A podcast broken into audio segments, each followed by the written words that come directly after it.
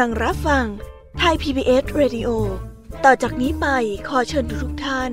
รับฟังรายการนิทานแสนสนุกสุดหันษาที่รังสรรค์มาเพื่อน้องๆ ในรายการ Kiss Hour ค่ะ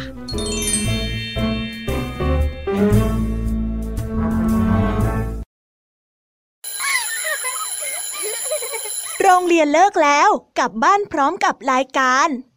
Kids Hours โดยวัญญาชยโย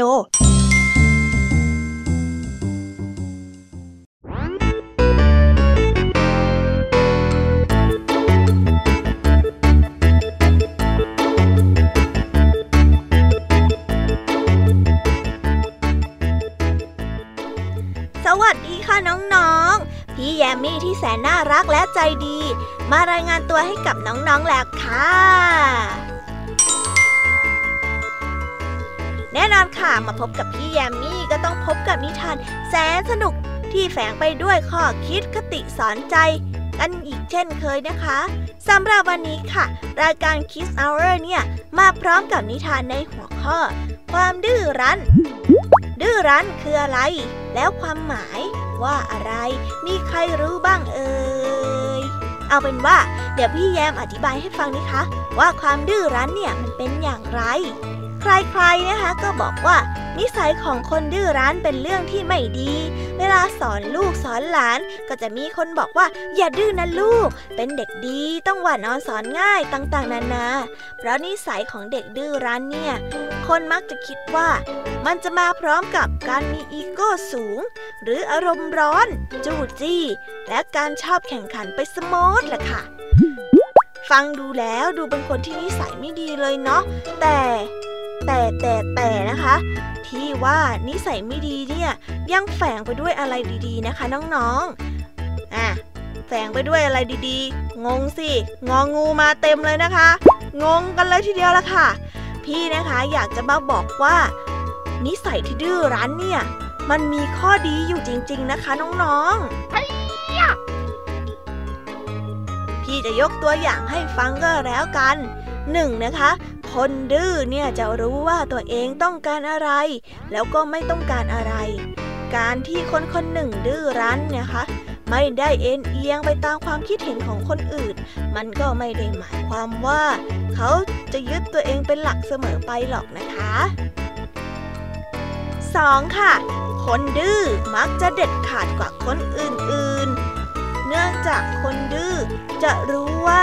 อยากได้อะไร นั่นจะทำให้เขามักจะตัดสินใจโดยเด็ดขาดมากกว่าคนอื่นๆค่ะ 3. ค่ะ คนดื้อรั้นนะคะ จะก้าวตามหนทางที่ตัวเองสร้างขึ้นมา สิ่งที่คนอื่นมักจะเป็นก็คือ โดยคนพวกนี้จะไม่มีความทะเยอทะยานสูงค่ะ ที่จะต้องการพิสูจน์ว่า จะทำเข้าไปและประสบความสำเร็จอย่างที่เขาวาดไว้ และไม่ยอมทำในสิ่งที่ตัวเองต้องตกอยู่ในอิทธิพลของ 4. ค่ะ คนดื้อไม่ได้ใจแคบนะ พี่แยมนะคะ เชื่อว่าหลายๆ คนต้องเข้าใจผิดกันแน่เลยว่า คนที่ดื้อรั้นต้องมีจิตใจที่แคบมากๆ ใช่ไหมล่ะ แต่เหตุผลนี้แหละค่ะ เพราะว่าเขาไม่มีความผิด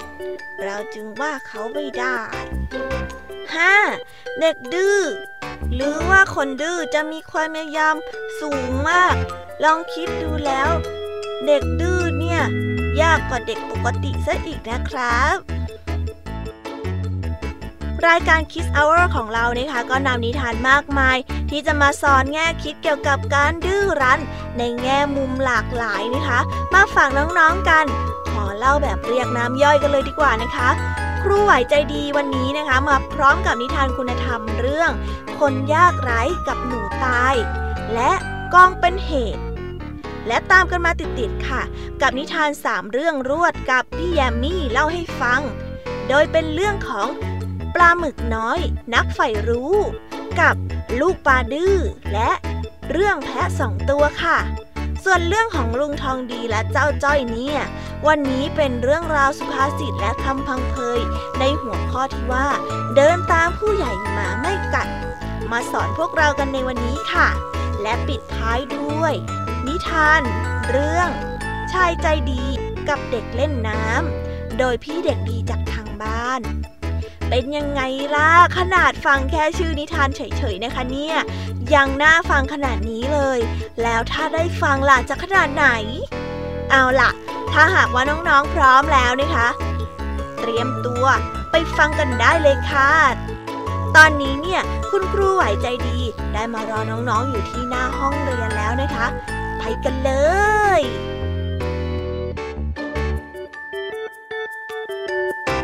เ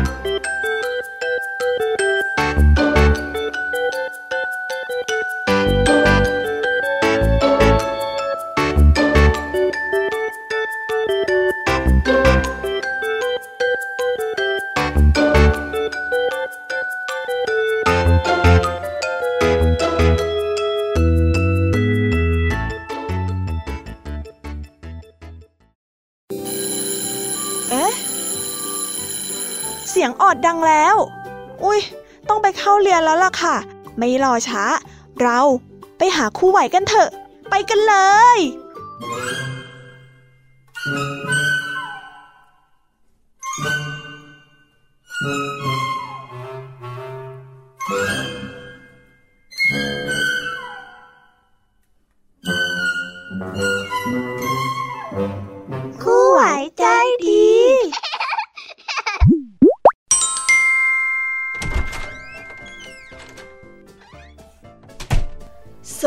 นะคะเด็กๆทุกคน มาพบกับครูไหวใจดี แน่นอนค่ะ ครูจะมาพร้อมกับนิทานคุณธรรมสอนใจเช่นเคยค่ะ เด็กๆพร้อมที่จะฟังนิทานกันหรือยังเอ่ยถ้าเด็กๆพร้อมกันแล้ว เราไปฟังนิทานกันเลยนะคะ นิทานคุณธรรมวันนี้เสนอในหัวข้อ ความดื้อรั้น ครูไหวมีมาฝากกันในสองเรื่อง ถ้าพร้อมแล้ว เราไปฟังกันเลยค่ะ ในเรื่องแรก ขอเสนอนิทานเรื่อง คนยากไร้กับหนูตาย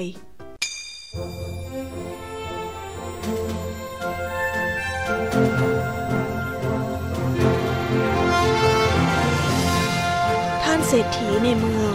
เป็นผู้ที่มีความฉลาดหลักแหลม เป็นผู้ที่รู้ปรากฏการณ์ต่างๆ วันหนึ่ง ท่านเศรษฐี ไปเข้าเฝ้าพระราชา ระหว่างทางที่เขาเดินไป เขาได้พบกับหนูตายตัวหนึ่ง เขามองดูท้องฟ้า แล้วกล่าวว่า บุคคลที่มีปัญญา อาจเอาหนูตายตัวนี้ไปเป็นทุนเลี้ยงลูกเมียได้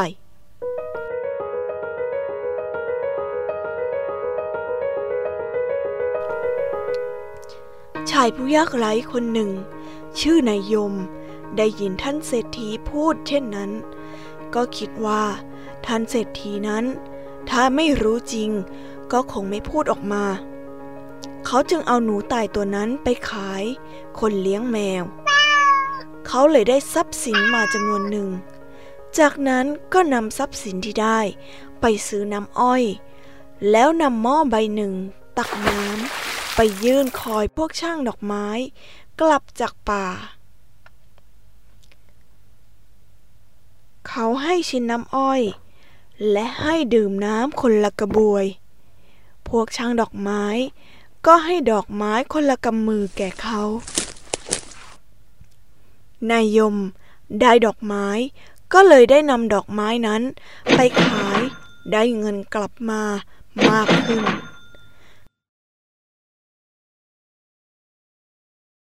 ก็นำเงินนั้นไปซื้อน้ำอ้อย และไปยืนคอยพวกช่างดอกไม้เช่นเดิม เขาได้ทำเช่นนี้ จนเขามีเงินถึง 320 บาท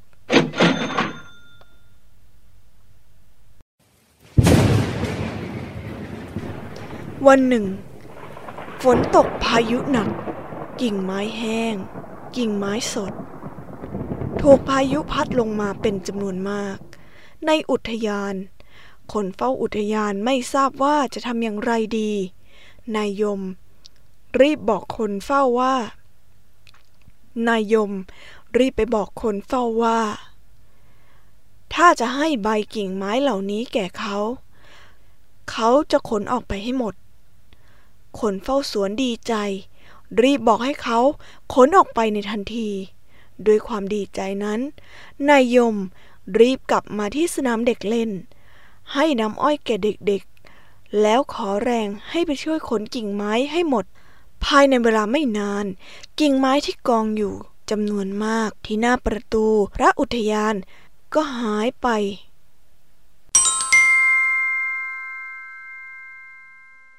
พอดีกับช่างหม้อหลวงที่มาเที่ยวหาฟืน เพื่อนำไปเผาผ่านชนะดินเผา ของหลวงเข้ามาพบเข้า จึงขอกิ่งไม้เหล่านั้น จากการขายกิ่งไม้ ชายยากจนอย่างนายยมมีทรัพย์สินเพิ่มขึ้นจาก 320 เป็น 640 บาท เมื่อมีทรัพย์สินมากขึ้น เขาจึงคิดอะไรได้อย่างหนึ่ง ด้วยการตักตุ่มน้ำไว้ ไม่ไกลจากประตูเมือง เพื่อไว้บริการคนหาบหญ้าจำนวน 500 คน คนหาบหญ้าพอใจในการบริการของเขา เพราะว่าเขาบริการอย่างมีน้ำใจ จึงเอ่ยปากบอกว่า หากต้องการให้ตนช่วยอะไร ขอให้บอกได้เลย นอกจากคนหาบหญ้าแล้ว นายยมยังได้ผูกมิตรกับคนมากหน้าหลายตาทำให้เขามีเพื่อนมากมาย วันหนึ่ง เพื่อนที่ดีคนหนึ่ง ก็เดินมาบอกข่าวแก่เขาว่า พรุ่งนี้จะมีพ่อค้านำม้ามาขายจำนวนห้าร้อยตัว มาอย่างที่พระนครแห่งนี้ นายยมจึงไปพบคนหาบหญ้า และขอหญ้าที่เตรียมเอาไว้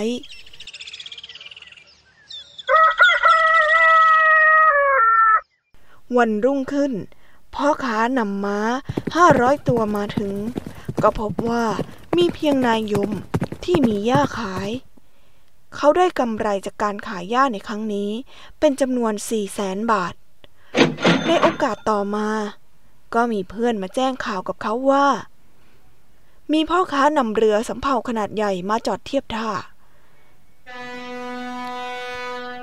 นายยมไม่รอช้า รีบเข้าไปเหมาสินค้าทั้งหมดในลำเรือ รีบเข้าไปเหมาสินค้าทั้งหมดในลำเรือไว้ เมื่อพ่อค้ารายอื่นมาถึง จึงต้องมาขอซื้อสินค้าจากเขา สุดท้ายเขาได้รับทรัพย์มาเป็นจำนวนถึงหลายล้านบาท เมื่อได้รับทรัพย์จำนวนมากเช่นนี้ เขาจึงเกิดความคิดว่า เราควรเป็นคนที่กตัญญู นำทรัพย์สินที่ได้ไปตอบแทนท่านเศรษฐี เร็วเท่าที่ใจคิด นายยมจึงถือทรัพย์สองแสนบาท ไปมอบให้กับเศรษฐีเพื่อเป็นการตอบแทน พอท่านเศรษฐีทราบเรื่องทั้งหมด ท่านเศรษฐีเห็นในสติปัญญาและความเฉลียวฉลาด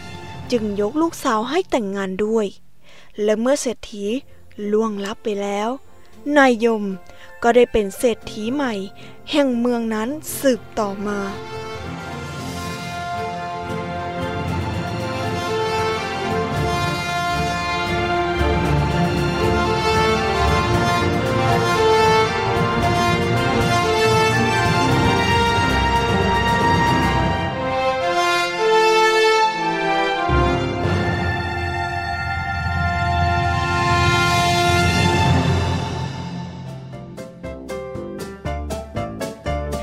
านเรื่องนี้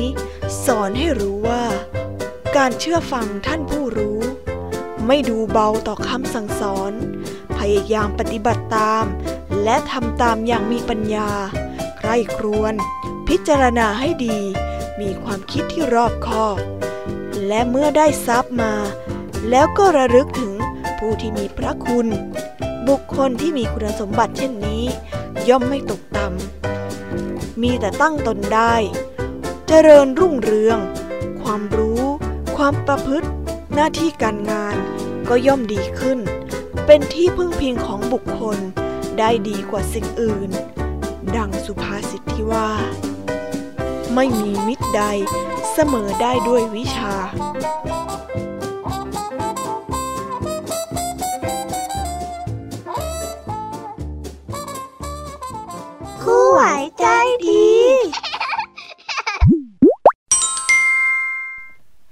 กันในนิทานเรื่องที่สองกันนะคะเด็กๆ ในนิทานเรื่องที่สอง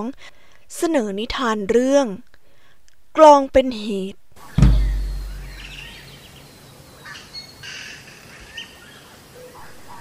มีชายคนหนึ่ง มีฝีมือในการตีกลองได้อย่างยอดเยี่ยมที่สุด ไม่มีใครที่มีฝีมือทัดเทียมเขาได้ เขาสามารถตีกลองได้ทั้งจังหวะและความไพเราะ ทุกๆวัน ชายที่ตีกลองผู้นี้จะออกมาตีกลองตามสถานที่ต่างๆ เพื่อแลกกับเงินที่เข้าชม และเข้ามาบริจาคให้แก่เขาด้วยความเต็มใจ เพราะชอบฝีมือในการตีกลองของเขา เขาจึงมีเงินเลี้ยงครอบครัวได้ อย่างไม่เดือดร้อน ชายผู้นี้มีบุตรชายคนหนึ่งกำลังอยู่ในวัยรุ่น และเขา ก็ได้สอนให้ลูกชายเขา ฝึกตีกลองเป็นจังหวะต่างๆ จนได้ครบทุกจังหวะ เรียกได้ว่า ฝีมือใกล้เคียงกับพ่อมากเลยทีเดียวค่ะ ฉะนั้นเมื่อไปตีกลอง ในที่ที่ไหนสองพ่อลูกนี้ก็จะตีกลองสลับสับเปลี่ยนกัน รับกันไปรับกันมาทำให้เสียงกลองนั้น เร้าใจผู้ฟังมากยิ่งขึ้น วันหนึ่ง มีงานนักขัตฤกษ์ในเมือง ผู้เป็นพ่อจึงพูดกับลูกว่า ลูกเอ๋ยวันนี้มีงานในเมือง คนคงมาเที่ยวกันมากแน่ๆเราไปตีกลองหาเงินกันไหมลูก ไปสิพ่อ ผมก็คิดที่จะชวนพ่ออยู่เหมือนกันนะ อาจจะได้เงินเยอะมากเลยก็ได้นะพ่อนะ งานนี้เราต้องรวยกันแน่ ๆ เลยพ่อ ลูกชายตอบ ทั้งสองพ่อลูกรีบเดินทางเข้าไปในเมืองทันที เมื่อถึงสถานที่จัดงาน แล้วก็ต้องเลือกหาที่แสดง ช่วยกันตั้งกลองเสร็จ แล้วทั้งสองพ่อลูกก็เริ่มบรรเลงกลองขึ้น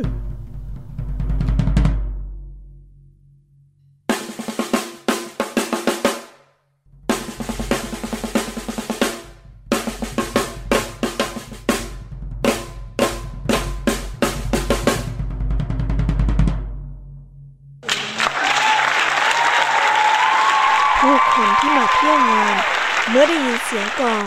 ต่างก็พากันมายืนชมการตีกลองของสองพ่อลูก อย่างพ่ออกพอใจ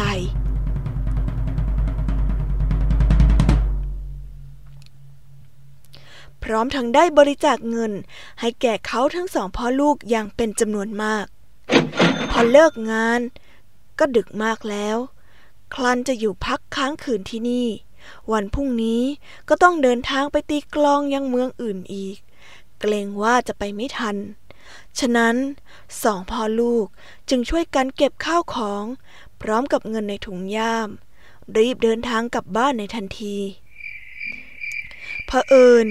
ทางที่เดินกลับบ้าน นั้นเป็นทางเปลี่ยว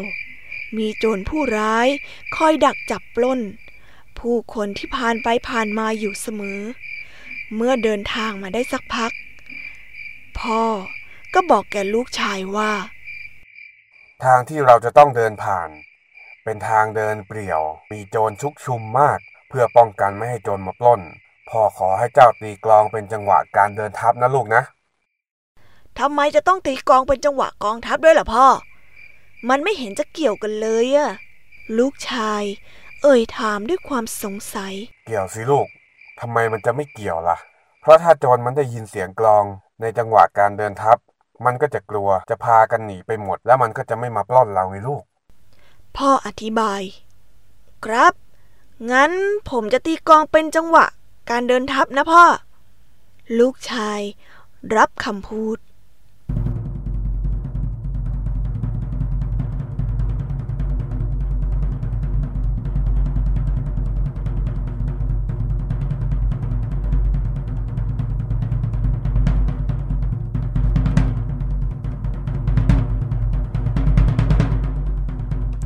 เมื่อโจนได้ยินเสียงกลองที่เป็นจังหวะการเดินทัพ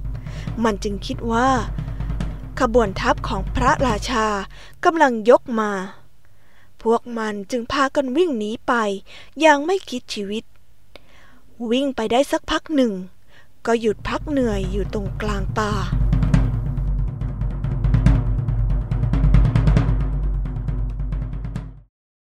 ฝ่ายลูกชาย เมื่อตีกองจังหวะยกทัพ ไปได้สักพักหนึ่ง ก็เกิดสนุกขึ้นมา เขาจึงเปลี่ยนจังหวะการตีกองเป็นจังหวะอื่นๆ หลายๆจังหวะ เท่าที่เขาตีได้ สลับกันไปมาอย่างคึกขนอง โดยไม่ปฏิบัติตามคำที่พ่อสั่ง พ่อจะห้ามอย่างไรก็ไม่ฟัง ยังไงก็จะตีกองนั้นไปเรื่อย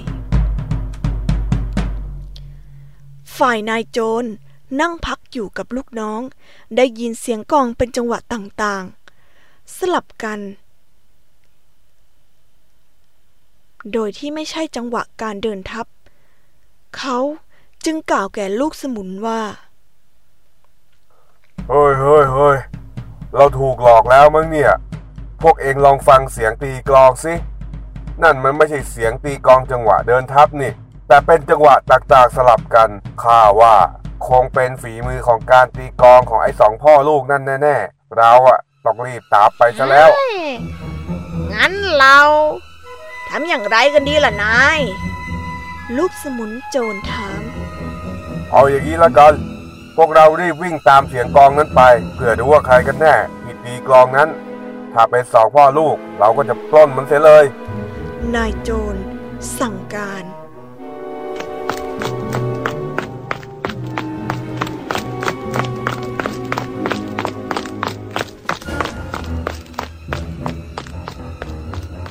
แล้วนายโจรและลูกสมุน ต่างก็วิ่งตามเสียงกลองนั่น เมื่อไปถึงเห็นพ่อลูกกำลังเดินกันอยู่ นายโจรจึงตะโกนว่า หยุด แล้วส่งเงินมาทั้งหมด ส่งเงินมาให้ข้าเดี๋ยวนี้ ไม่ฉะนั้น แกสองคนพ่อลูกจะต้องตาย อย่าทำร้ายข้าทั้งสองคนเลย ข้ากลัวแล้ว เอาเอาเอาเงินไปก็ได้ เอาเงินไป ชายผู้เป็นพ่อ พูดด้วยน้ำเสียงที่สั่นเครือ พร้อมทั้งส่งถุงย่ามที่มีเงินอยู่เต็มถุง ให้แก่พวกโจรไป นายโจรรับถุงย่ามมา แล้วก็ตรวจดู เห็นว่ามีเงินอยู่เป็นจำนวนมาก ก็ดีใจ แล้วพูดขึ้นว่า แกสองคนพ่อลูกไปได้แล้ว และรีบไปเร็วๆด้วย อย่าให้ข้าเห็นหน้าอีก รีบไปเลยไป สองพ่อลูก ต่างพากันรีบเดินทางกลับบ้าน ด้วยความเสียใจ แล้วพ่อก็เอ่ยปากพูดกับลูกว่า ลูกเอ๋ยนี่ถ้าเจ้าเชื่อฟังพ่อเรื่องอย่างนี้คงไม่เกิดขึ้น พ่อขอบอกเจ้าว่า ตั้งแต่นี้ขอให้เจ้าจงเชื่อฟังคำสั่งสอนของผู้ใหญ่ ครั้งนี้ถือว่าเป็นบทเรียนที่น่าจดจำละกันนะ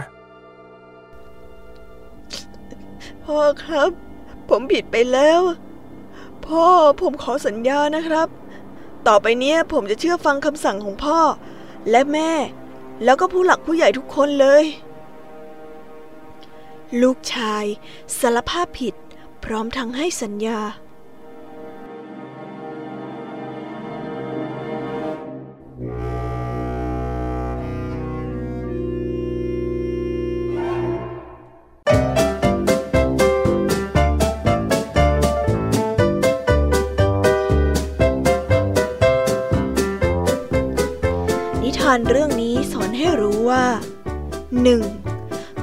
ความรู้ความสามารถในด้านใดด้านหนึ่งอย่างเชี่ยวชาญ สามารถนำความรู้ ความสามารถนั้นมาทำเป็นอาชีพที่มั่นคงได้ 2. การเป็นเด็กที่ดื้อรั้น ไม่เชื่อฟังคำแนะนำคำสั่งสอนของผู้ใหญ่ ย่อมทำให้ได้รับความเดือดร้อน 3. ผู้น้อยควรเชื่อฟังคำแนะนำและคำสั่งสอนของผู้ใหญ่ เพราะ ผู้ใหญ่ย่อมมีประสบการณ์ เคยพบเคยเห็นสิ่งต่างๆมาก่อนแล้ว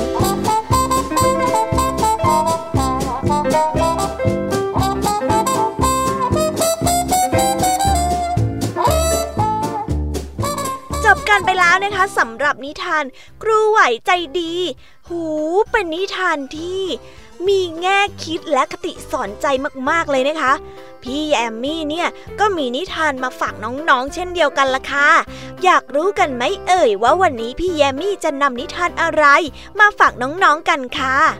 ฮันแน่ อยากฟังนิทานของพี่แล้วล่ะสิ ถ้าพร้อมแล้วเนี่ย เราไปฟังนิทานทั้งสามเรื่องกันเลยดีกว่าค่ะ ไปกันเลย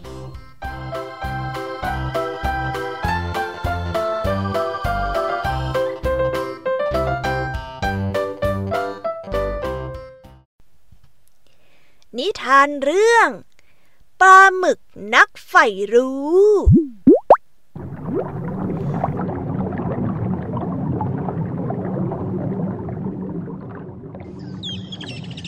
กลางทะเลแสนกว้างใหญ่ มีสัตว์น้ำอาศัยอยู่มากมาย มีทั้งกุ้ง หอย ปู ปลา ต่างพากันแหวกว่ายน้ำอย่างมีความสุขใต้ท้องทะเล และในทะเลลึกแห่งนี้ ยังมีครอบครัวปลาหมึก ประกอบด้วย พ่อ แม่ และลูก จะพากันไปไหนมาไหนกันตลอดเวลา พ่อแม่ของปลาหมึก มักจะเตือนลูกๆอยู่เสมอว่า อย่าว่ายน้ำไปในเขตน้ำตื้น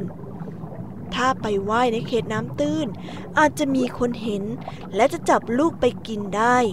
หรือจะจับไปทรมานได้ ลูกๆก็เชื่อฟังคำตักเตือนของพ่อแม่ด้วยละ่ะ อยู่มาวันหนึ่งปลาหมึกได้ไปหาอาหาร โดยให้ลูกๆ อยู่กับแม่ปลาหมึกทั้งเจ็ดตัว และได้กำชับไว้ว่า อย่าดื้อ และต้องเชื่อฟังคำสั่งของพ่อแม่ แต่มีอยู่ตัวหนึ่ง ชื่อว่าแม็ก จะมีนิสัยที่แตกต่างออกไปจากพี่ๆและน้องๆ คือแม็กจะชอบว่ายน้ำออกไป จากกลุ่มเพื่อน เพื่อไปเรียนรู้เรื่องราวในท้องทะเลแห่งนี้ อยู่มาวันหนึ่ง แม็กได้แอบว่ายออกไปว่ายออกไป โดยที่ไม่มีใครเห็น เพราะเขาอยากว่ายไปที่น้ำตื้น เพราะแม็กอยากจะรู้ว่าในน้ำตื้นนั้นมีอะไรบางอย่าง และเหนือน้ำทะเลขึ้นไปนั้น มันมีอะไรบางอย่าง เขาอยากเรียนรู้สิ่งที่อยู่เหนือท้องทะเล ไม่นานนัก น้ำจากฝั่งชายหาด เหือดแห้ง กว้างลงมามากกว่าเดิมที่เป็นมา แม็กจึงโดนกระแสน้ำพัดเข้าฝั่งเขาตัวแห้งทรายติดตัว กระดุกกระดิกไปไหนไม่ได้ ทันใดนั้นได้มีเด็กคนหนึ่งมาวิ่งเล่นพอดี เขาได้เห็นปลาหมึกตัวเป็นๆจึงหยิบใส่ถังและหิ้วไปหิ้วมา ลูกปลาหมึก ลูกปลาหมึก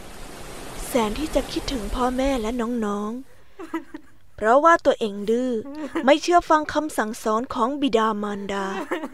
ที่พร่ำเตือนและสอนเขา ตอนนี้ปลาหมึกเสียใจเป็นอย่างมาก ไม่รู้ว่าเด็กคนนั้นจะพาเขาไปไหน และเขาก็ได้คิด ถ้ารอดไปได้ จะไม่ดื้ออีกต่อไปแล้วเด็กคนนั้นจับเขามาใส่ไว้ที่โหลแก้ว และเทน้ำทะเลลงไป ดูว่ามันจะว่ายไหม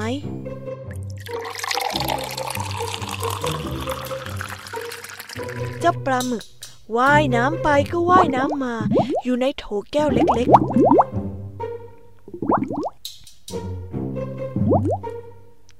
เด็กคนนั้นสนุกเป็นอย่างมาก เพราะว่าเขาเห็นปลาหมึกว่ายชนโหลหลายครั้ง เขาหัวเราะชอบใจ พอดี แม่ของเด็กคนนั้นเดินมา เห็นว่าเขากำลังหัวเราะ จึงถามคำถามว่าทำอะไร เด็กจึงตอบไปว่า แม่ครับ ดูปลาหมึกนี่สิครับ มันโง่จริง ๆ เลยอะดูมันว่ายน้ำสิ มันว่ายชนโหลไปว่ายชนโหลมา แม่ ดูสิครับ ดูสิครับแม่มันอาจจะร้องไห้เสียใจอยู่ก็ได้นะลูก ดูมันสิ มันช่างน่าสงสาร ถ้าเป็นลูกล่ะ ถ้าลูกโดนจับไป อยู่ในที่แคบๆ ลูกจะคิดถึงแม่ไหม และลูกจะคิดถึงพ่อบ้างไหม ตอนนี้เจ้าปลาหมึกตัวนี้เนี่ย มันอาจจะกำลังคิดเหมือนลูกคิดอยู่ตอนนี้ก็ได้นะ ไม่สงสารมันบ้างล่ะลูกหืมเด็กคนนั้น คิดอยู่สักพักหนึ่ง ก็รีบนำปลาหมึกไปปล่อยลงทะเล ครั้นพอพบหน้าพ่อแม่พี่น้องของแม็ก แม็กก็ร้องไห้ ดีใจที่เขาได้กลับมา กลับมาเจอพ่อกับแม่ และน้องๆของเขาอีกครั้ง แม็กคิดว่าเขานั้นคงได้เรียนรู้กับสิ่งที่ใกล้ตัวก่อน และถึงแม้ว่าแม็ก จะได้เรียนรู้สิ่งต่างๆ ให้มากที่สุด แต่เขาก็ต้องเชื่อคำสั่งสอนของพ่อแม่บ้าง นิทานเรื่องนี้สอนให้รู้ว่า เป็นลูกที่ดี ควรเชื่อฟังคำสั่งของพ่อแม่จำไว้นะครับ น้องๆหนูๆ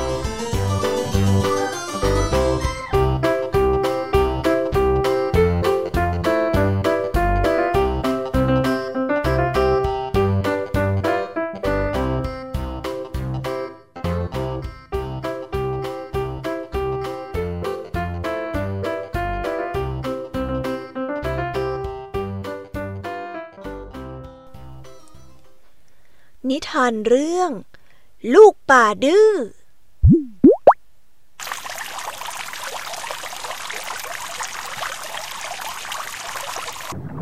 วันหนึ่ง แม่ป่าได้เรียกลูกมาประชุมรวมกัน เพื่อที่จะตักเตือนลูกๆ หวังว่าให้อยู่ในความปลอดภัย แม่ป่าจึงเอ่ยกับลูกๆด้วยความห่วงใยว่า ลูกเอ้ย สถานที่ที่ปลอดภัยและมีความสุข ที่สุดของพวกเจ้า ก็คือในน้ำ เจ้าพยายามใช้ชีวิตให้อยู่ในความดีงาม ปลอดภัยเถิด และจงระมัดระวัง เพราะโลกนี้เนี่ย การหลอกลวงมันช่างน่ากลัวเหลือเกิน แม่เป็นกังวลมาก รู้ไหมลูกๆลูกปลาสิบตัว ฟังคำเตือนจากแม่อย่างตั้งอกตั้งใจ แม่ปาได้เอ่ยต่อไปว่า วันข้างหน้า หากมีอาหารใดตกลงมาจากข้างบน ขอให้ลูกพิจารณาดูให้ดีนะ หากมีเชือกห้อยลงมา ก็จงดูให้แน่ชัด ว่านั่นไม่ใช่เหล็ก ที่เกี่ยวเหยื่ออยู่ จงหลีกหนีเสียให้พ้นนะ หากเจ้าไม่เชื่อแม่ เจ้าต้องเสียใจเป็นอย่างแน่นอน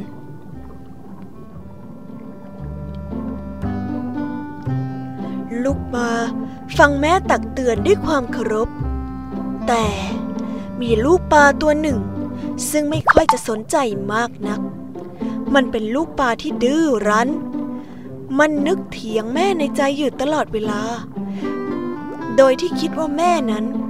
แก่ ไม่ทันสมัย สู้เด็กยุคใหม่ ที่จะต้องเชื่อมั่นในตัวเอง ไม่ต้องสนใจคำสั่งสอนของแม่หรอก อยู่มาวันหนึ่ง ในขณะที่ลูกปลาทั้งสิบตัวกำลังว่ายเล่นกันอยู่ในน้ำนั้น อย่างเพลิดเพลิน พันอาหารก้อนหนึ่ง ก็ตกลงมา ลูกปลาทั้งสิบตัวว่ายมาแย่งอาหารกัน แต่เอ๊ ทำไมมันเหมือนกับที่แม่เคยเตือนเราเลยนะ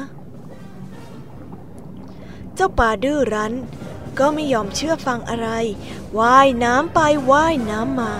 ด้วยความประมาท ลูกปลาอีกเก้าตัว พยายามจะทักท้วงไม่ให้ว่ายเข้าไปปลาน้อยดื้อรั้น ได้ใกล้เข้าไปใกล้เข้าไป ใกล้เข้าไปถึงอาหารนั้น กลิ่นของมันช่างหอมหวนยิ่งนัก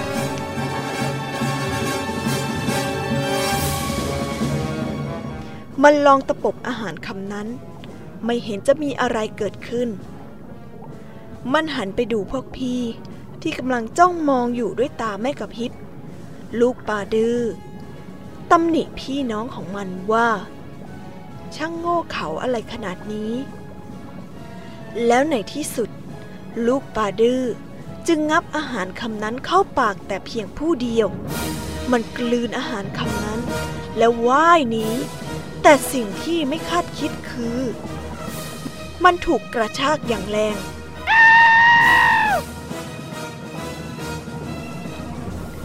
ตตัวลอยคว้างขึ้นสู่ผิวน้ำลอยละลิ้ว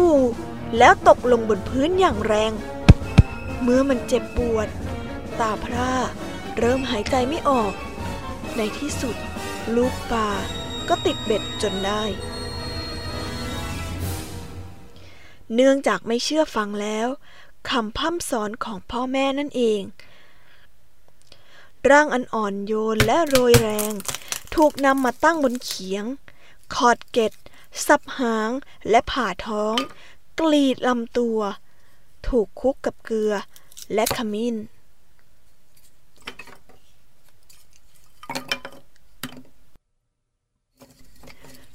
มันถูกหย่อนลงในกระทะน้ำร้อน ชีวิตของลูกปลาดื้อหมดสิ้น และตกเป็นเหยื่อ อาหารของคน ในที่สุด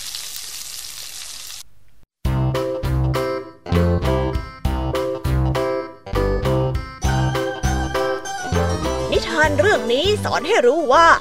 คำเตือนของพ่อแม่ หรือผู้ที่มีประสบการณ์ เป็นสิ่งที่มีค่า เรา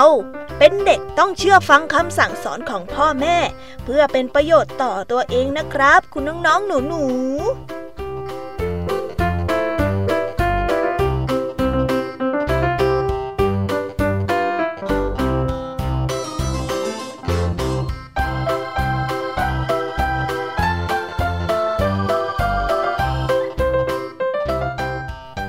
นิทานอีสบเรื่อง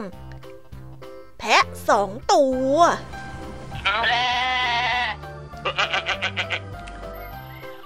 ในท้องทุ่งแห่งหนึ่ง มีแพะสองตัว ซึ่งกินหญ้า และอาศัยอยู่คนละฝากฝั่งของลำธารแต่แล้ววันหนึ่ง แพะซึ่งเป็นหัวหน้าฝูง ทั้งสองฝ่าย ได้เดินมาพบกันที่สะพาน ด้านล่างของแต่ละกระแสน้ำที่เชี่ยวกราด ไหลผ่านไปอย่างน่ากลัว สะพานนั้นเป็นไม้เก่าๆ ที่มีทางเดินที่แสนจะแคบและยากลำบาก แพะทั้งสองตัวก็ต่างที่จะขู่ แล้วก็จะข้ามไปยักอีกฝั่งของลำธารด้วยความทะนงตนของมันทั้งคู่ และทำให้ไม่มีตัวไหนยอมหลบ แกนี่มันขวางทางจริง ๆ เลยหลบไปสิฉันบอกให้หลบไป ไม่ละข้าจะหลบทำไมล่ะ เจ้านั่นแหละที่จะต้องเป็นฝ่ายหลบข้าหลบไปเมื่อตัวหนึ่งได้ก้าวขาบนลงท่อนไม้ อีกตัวก็ก้าวตาม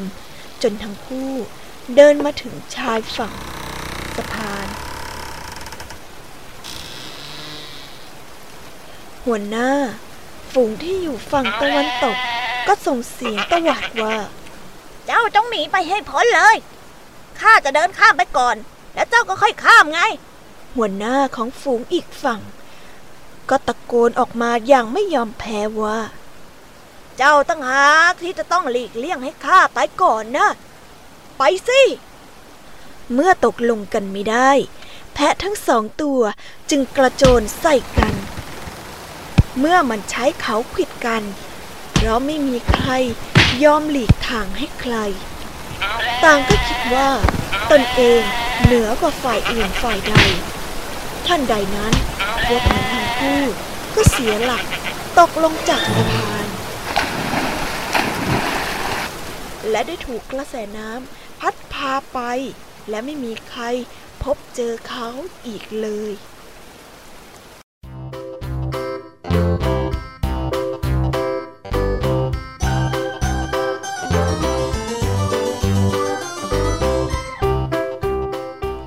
ทานเรื่องนี้สอนให้รู้ว่า การรู้จักอ่อนน้อมถ่อมตน หรือว่าการผ่อนปลนบ้าง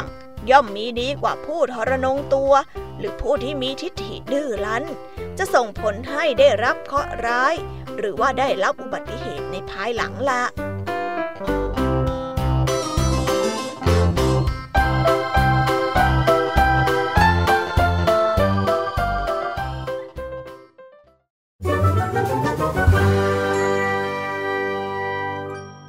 นิทานสุภาษิต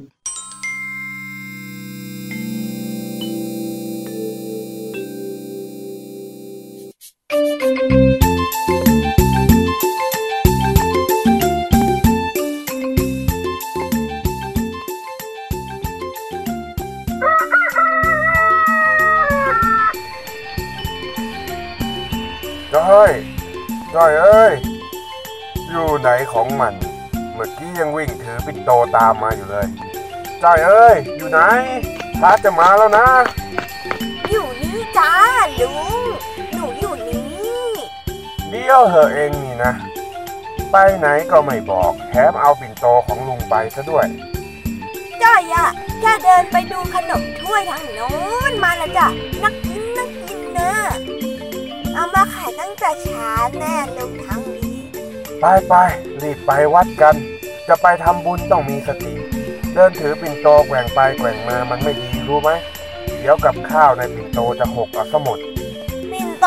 มันก็ปิดฝามาแน่นเนี่ย ไม่เห็นจะหน้าหกตรงไหนเลยจ้อยถือได้นะลุง เอาเถอะนะเชื่อข้าอย่าดื้อถือแบบที่ข้าบอกนั่นแหละดีแล้ว เดินตามผู้ใหญ่หมาไม่กัดเออเออไหนไหนไหนหมาหมาไหน ไหนไหนไม่เห็นจะมีหมาตรงไหนสักตัวเลยลุง ลุงอะหลอกจ้อยอีกแล้วเนี่ยแล้วก็คิดว่าหมาจะมากัดจ้อยซะอีก โอ้ย ไม่ใช่อย่างนั้นสักหน่อย เดินตามผู้ใหญ่หมาไม่กัดเนี่ย มันเป็นสำนวนสุภาษิตไทย ที่หมายความว่าการทำอะไรตามผู้ใหญ่ย่อมปลอดภัย โบราณท่านนิยมใช้เปรียบเทียบให้เห็นว่า การเชื่อฟังผู้ใหญ่อาวุโสกว่า รวมถึงการประพฤติปฏิบัติตนตามแบบอย่างที่ดีงาม ของท่านเหล่านั้น ย่อมนำความปลอดภัยและความเจริญมาสู่ตนเนื่องจากผู้อาวุโสเหล่านั้นเขามีประสบการณ์ ผ่านอะไรมามากมาย ย่อมรู้ดี เอาอย่างนี้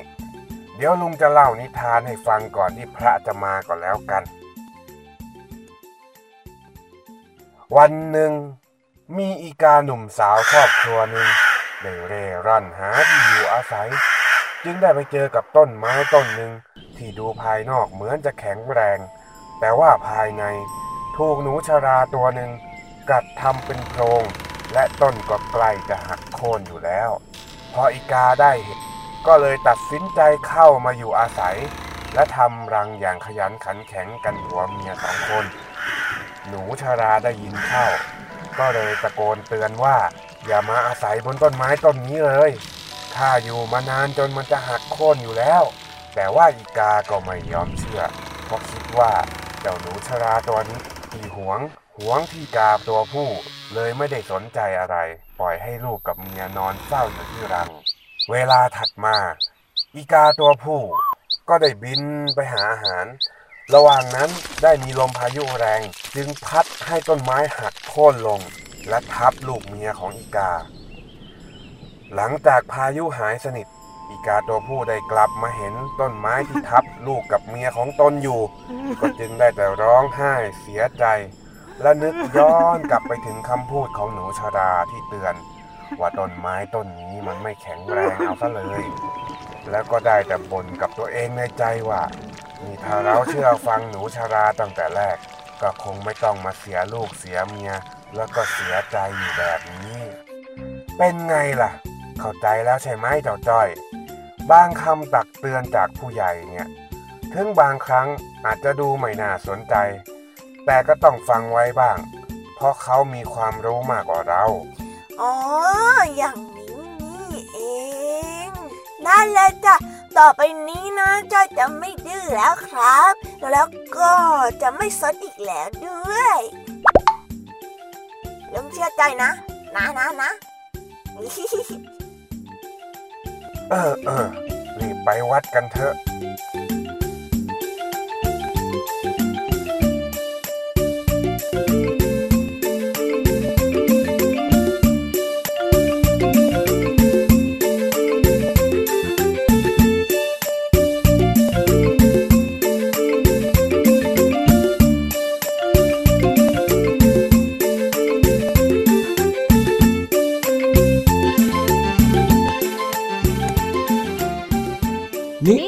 สุภาษิต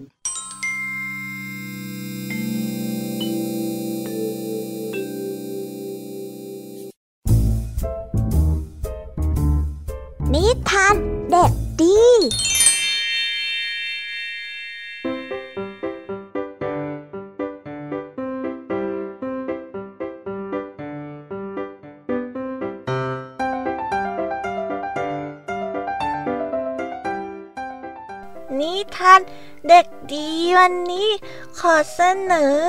เรื่อง ชายใจดีกับเด็กเล่นน้ำกันละครั้งหนึ่ง ยังไม่ค่อยนานเท่าไหร่ มีชายใจดีคนหนึ่งกำลังนั่งตกเบ็ด และหาปลาอยู่ริมแม่น้ำ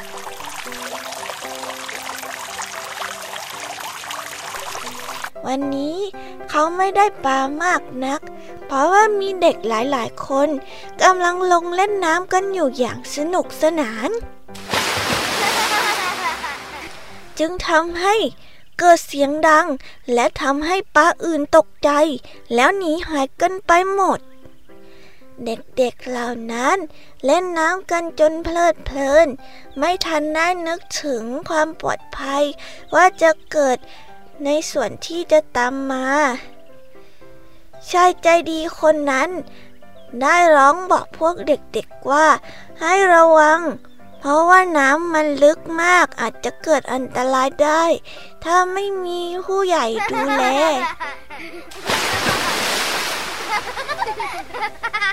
และเด็กบางคนก็ว่ายน้ำไม่เป็น พวกเด็กๆไม่สนใจคำตักเตือนของลุงใจดี เด็กๆได้เล่นน้ำกันต่อ จนเย็น ชายใจดีคนนั้นก็เตรียมเก็บข้าวของที่จะกลับบ้าน ชายใจดี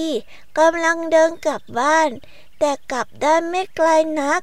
ก็ได้ยินเสียงตะโกนร้องให้ช่วยด้วยช่วยด้วยมีคนจมน้ำด้วยครับช่วยด้วยมีคนจมน้ำอยู่ทางนี้ ใครก็ได้ช่วยที ช่วย เขาจึงรีบวิ่งกลับไปช่วยเด็กที่จมน้ำอยู่นั่น ก่อนที่ชายใจดีจะช่วยเด็ก เขาได้ต่อว่าเด็กๆเหล่านั้นที่ไม่ยอมฟังคำผู้ใหญ่และคำตักเตือนของเขา เด็กที่กำลังจมน้ำพูดพร้อมกับสำลักน้ำว่า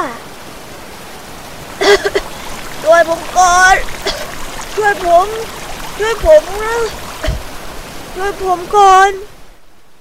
พอหลังจากที่ช่วยเด็กๆขึ้นมาแล้ว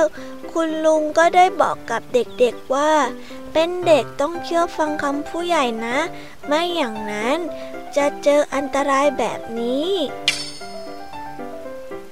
นิทานอีสบเรื่องนี้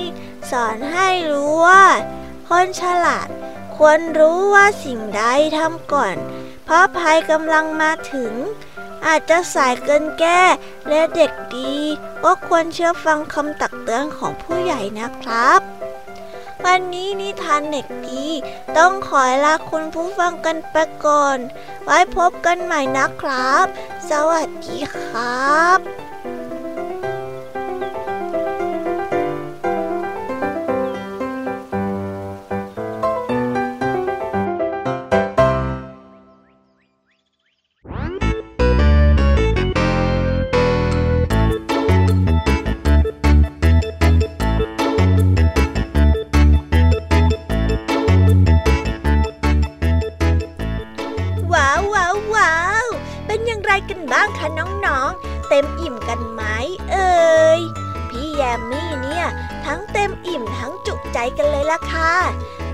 ควันนี้ ความดื้อรั้นเนี่ยส่วนมากที่พวกพี่ๆมานำเสนอให้กับน้องๆ ก็จะเป็นในด้านที่เป็นข้อเสียซะส่วนมากนะคะ เพราะว่าอะไรนะหรอคะ ก็เพราะว่าพี่เนี่ยเป็นห่วงน้องๆ ไม่อยากให้น้องๆ เป็นคนที่ดื้อรั้นกับคุณพ่อคุณแม่ หรือรวมไปถึงคนอื่นๆด้วยนะคะ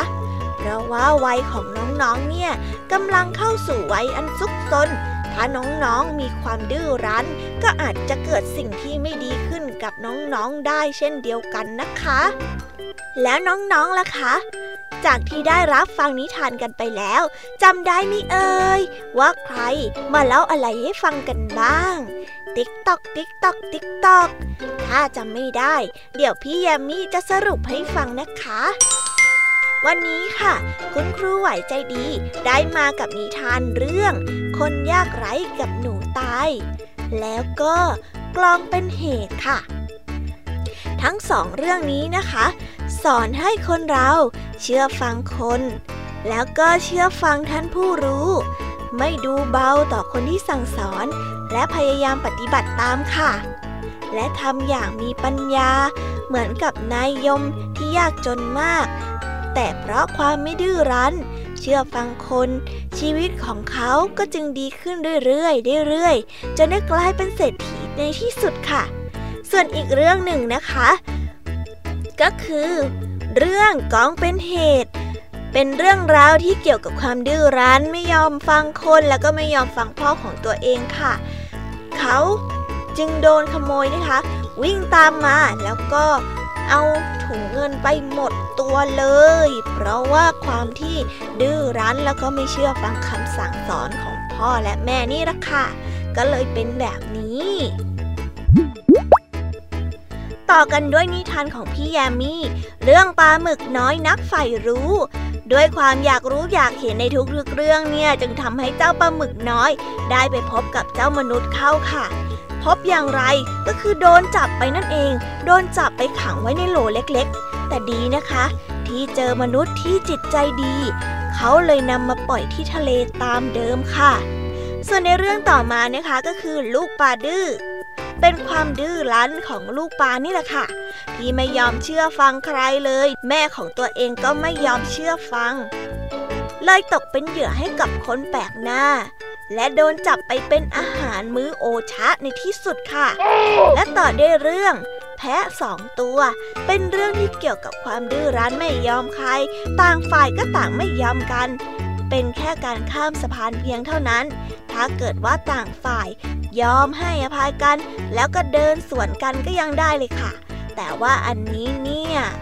เขาเป็นคนที่ดื้อรั้นมากๆ ก็เลยพบจุดจบโดยการ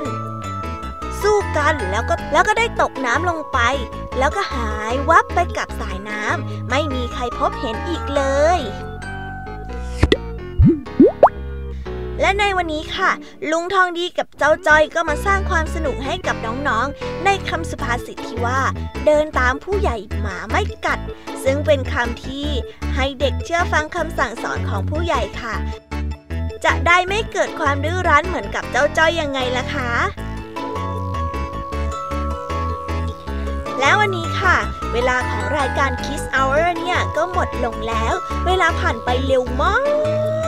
แต่ว่าไม่เป็นไรนะคะ เพราะว่าเราก็ยังกลับมาเจอกันอีกเช่นเคยค่ะ กับพี่แยมมี่คนเดิม เพิ่มเติมคือความน่ารักคนนี้ละค่ะ จะมาป่วนน้องๆ แล้วก็จะมาเล่านิทานให้กับน้องๆฟัง และแถมแง่คิดคติสอนใจในทุกๆ ครั้ง แต่สำหรับวันนี้ พี่แยมมี่ต้องขอตัวลากันไปแล้วนะคะ สวัสดีค่ะ